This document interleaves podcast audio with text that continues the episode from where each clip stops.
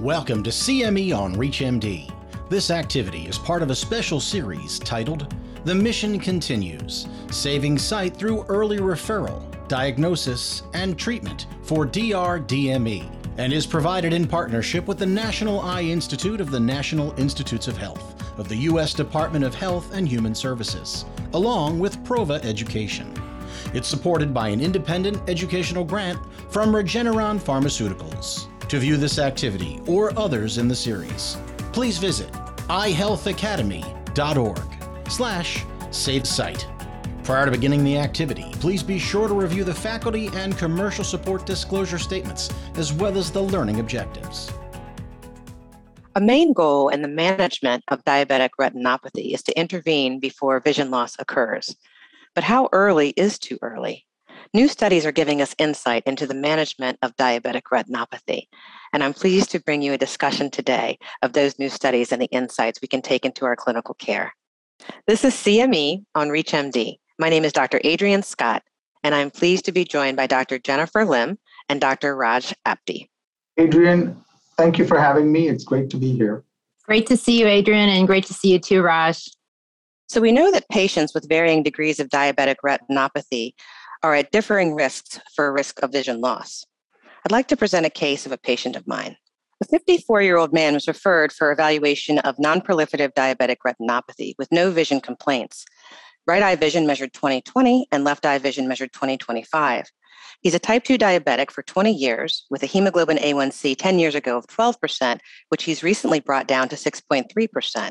He has a past medical history of controlled hypertension and hyperlipidemia and takes only metformin for his glycemic control.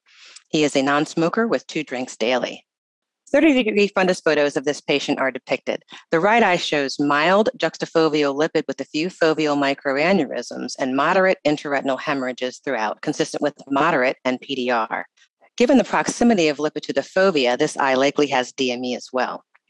The left eye shows a few foveal microaneurysms, and the periphery shows moderate intraretinal hemorrhages, also consistent with moderate NPDR. No neovascularization is present. Fluorescein angiogram shows mild increased foveal avascular zone in each eye with mild leakage from peripheral microaneurysms. There are no leaking aneurysms in the left eye, however, the right eye does show a few juxtafoveal leaking microaneurysms. The OCT in the right eye is consistent with mild center involving DME, and the left eye also has slightly increased center involving DME. So, Raj, I'd like to ask you what do you consider the risk factors for vision loss in this particular patient? Thank you, Adrian. This is a really good case because it highlights the complexity of diabetes. We know that having an accurate diagnosis is important, and this patient has moderate non-proliferative diabetic retinopathy with some ischemia and non-perfusion. The patient also has comorbidities which should be addressed, hypertension, hyperlipidemia, and the fact that their hemoglobin A1C is under much better control than 10 years ago is also important for prognosis. We know that with increasing severity of diabetic retinopathy, uh, the risk of blindness is higher. For example, a patient with severe non-proliferative diabetic retinopathy or proliferative diabetic retinopathy has a twice higher likelihood of severe vision loss or blindness compared to someone with mild non-proliferative diabetic retinopathy. And so it's important to classify or stratify risk of vision loss based on the severity of retinopathy. If interested, you can also see how your scales stack up in our image-based activity by going to eyehealthacademy.org slash safe site. That's great. Thank you for that insight. Jenny, new studies are giving us more and more information about management of non-proliferative diabetic retinopathy and proliferative diabetic retinopathy. Can you please give us your insights into these studies? Sure, happy to, Adrian. We're really fortunate that in 2022, we have the Panorama and the Protocol W results that can help guide the management of a patient just like you presented. So let's first talk about Protocol W. So, Protocol W enrolled about 400 eyes into a study where they were randomized to receive a aflibercept or sham for management of moderate to severe nonproliferative diabetic retinopathy. At two years, the rate of development of center involved DME or PDR in the sham group was about 44%. And with the aflibercept, this was significantly decreased to 16%. So that was essentially a huge improvement there. And essentially, for the proliferative diabetic retinopathy arms, it represents about a halving of the incidence. And for center involved DME, it's about a third. So, significant reduction there. In addition, Protocol W also showed that the DRSS two step improvement was markedly higher in aflibercept, about 45%, compared to about 14% in sham. Panorama is the other study that also looked at eyes with moderately severe to severe NPDR. So basically, if we look at the week 100, which would be the equivalent comparison group for Protocol W, we see that the rate here for vision threatening complications, that is, development of proliferative diabetic retinopathy or anterior segment neovascularization, was 27% in the sham group, and this was decreased to 6 to 8% in the two aflibercept arms. So, again, a significant reduction in the rates of VTCs. Now, this next slide shows us the rates of DRSS step improvements of two or more steps. And again, we see similar to Protocol W that aflibercept showed a significant improvement in this DRSS. And that is compared to a sham group where at one year it was 15% that had this improvement. It was 60 to 80% actually for the aflibercept arms. And then at week 100, it was 13% for the sham group and 50 to 60% for the aflibercept arms. So I think this gives us some new information to help guide the management of eyes with moderate diabetic retinopathy in terms of prevention of CI DME or proliferative diabetic retinopathy, and of course, also improving the rates of improvement of two steps in the DRSS score. Thank you for that insight. So, in summary, we have a man who has 20/20 vision in his right eye and moderate NPDR with borderline macular thickening from diabetic macular edema. And in his left eye, he has 20/25 vision, moderate non-proliferative diabetic macular edema with some leaking microaneurysms in the periphery and center involving DME. Jenny, what are your thoughts on how to manage this case? Normally, for a patient who just has moderate non-proliferative diabetic retinopathy of this severity, I would not actually use an anti-VEGF. However, this patient also has macular edema. And you might say, well, he has macular edema, but his visual acuity is good. And we can use the results from Protocol V to inform us as to whether we need to treat this patient. I would say, though, that a further analysis of Protocol V showed that a patient such as this, who already has macular edema, where the thickening is over 350 microns and has moderate NPDR severity, is at higher risk for visual loss in their analysis. And so this is actually a patient I would use an anti VEGF to treat the macular edema. That's great. Raj, what are your thoughts? I think Jenny wonderfully summarized the results of Protocol W and Panorama and actually brought in the results of Protocol V. And this is a great illustration of how we can distill clinical trial results and talk to individual patients. So I would actually have a conversation with the patients of the level of their macular edema and the fact that they have good vision, their comorbidities, and I would be willing to observe this patient as long as they understand that it's important to be seen fairly frequently. And if there's evidence of progression, worsening in vision, then I would be in agreement that we would treat them with anti-VEGF pharmacotherapy because that's a wonderful option for us. For those just tuning in, this is CME on ReachMD. I'm Dr. Adrian Scott, and today I'm speaking with Dr. Jennifer Lim and Dr. Raj Apte about the latest data on the management of patients with NPDR and how physicians are interpreting this data.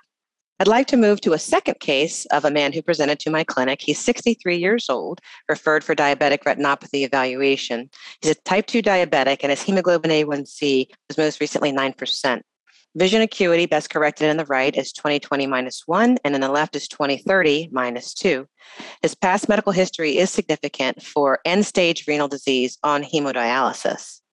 Ultra wide field fundus exam does show severe non-proliferative diabetic retinopathy in both eyes with scattered intraretinal hemorrhages and lipid and cotton wool spots through the periphery.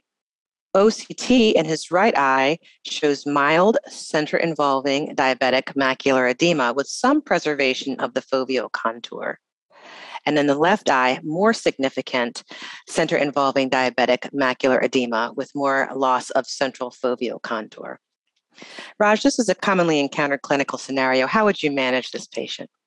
Adrian, I really like the juxtaposition of this case versus the first one we discussed because it highlights how complex diabetes is. You can see that this patient is on end stage renal disease on hemodialysis. So you really have to look at the whole patient, not just their eyes, and think about the comorbidities and the ability of the patient to come for follow ups. Also, their A1C is poorly controlled. They are in a higher quartile, putting their risk of progression of retinopathy higher. And as Jenny pointed out, this patient is in a much thicker group of the central OCT thickness. So they have much more pronounced cystic macular edema, more so in the left eye than the right eye. And the severity of the retinopathy on these wide field images is also more severe than the first case that we saw. So there are a lot of factors that would push me more towards treating this patient or at least having a discussion about treating their left eye and potentially their right eye with anti-VEGF pharmacotherapy and discussing again the importance of A1C control, their hypertension, potentially their lipids, and other comorbidities. Thank you, Raj. Jenny, what are your thoughts on this case? I agree entirely with what Raj has said. You know, despite the fact that the visual acuity is good, this is a patient who has severe macular thickening. And in the subgroup analysis of Protocol V, we know that patients who are over 350 have a twofold risk for visual acuity loss compared to somebody who doesn't. And on top of that, this patient has severe NPDR, which also has a twofold risk for progression compared to somebody who has a lesser degree of diabetic retinopathy severity. Lastly, this is a patient who has end stage renal disease, comorbidities, uncontrolled A1C. And I would get this patient and their family very involved in their treatment, make sure they understand the importance of follow up so that they're not lost to follow up. So I would aggressively treat, get this macular edema down. And then one of the benefits that would also happen, as we know from the panorama and the W results, is that when we treat with anti VEGF, we're also most likely going to get a decrease in the DRS severity in this patient. And that hopefully in the long term, that will actually be beneficial for this patient as well. We need to help patients understand how diabetes can affect their vision and how they can take control of maintaining their vision. We've created a brief 3D video to illustrate the role of diabetes and how it affects vision, and also the interaction of anti VEGF and the retina. Let's take a look. If you have diabetes, you are at risk of diabetic retinopathy. Even though you can't see it, diabetes and high blood sugar can seriously damage blood vessels. When that happens, it can cause vision loss or even blindness. The good news is regular eye exams and early treatment with antivascular endothelial growth factor, or VEGF, can reduce your risk even before you notice a change. So see your eye doctor once a year or more because the best chance to save your vision is when you don't have vision problems. If you are interested in sharing that animation with your patients, it can be found at eyehealthacademy.org slash save sight. As we conclude our discussion today, we'd like to get some final take-home points from both of our guest discussants. Jenny, what are your thoughts? Adrian, it's really been a fun conversation to have with you and Raj. I think my main take-home point from today is that anti-VEGFs can actually prevent progression of diabetic retinopathy and prevent the complications of proliferative diabetic retinopathy, center involved diabetic macular edema in patients who have severe and moderately severe non-proliferative diabetic retinopathy. Wonderful. And Raj, what do you think? What are your take home points for the discussion? I concur with Jenny and you. I think Anti-VEGF pharmacotherapy has revolutionized our ability to treat diabetic retinopathy and save vision. And what well-designed clinical trials like Protocol W, Panorama, and others have done is, in this era of precision medicine, it's allowed us to customize and titrate therapy to individual patients so that we can have the best outcomes as illustrated in the two cases that we discussed. I'd like to once again thank our guest discussants, Dr. Jennifer Lim and Dr. Raj Apte, in discussing Protocol W and Panorama and the many options we have for treatment for our diabetic patients. It was a joy to speak with you both. Thanks so much, Adrian, for having me. I really enjoyed it. Thank you. It was a pleasure as well. Thank you for listening.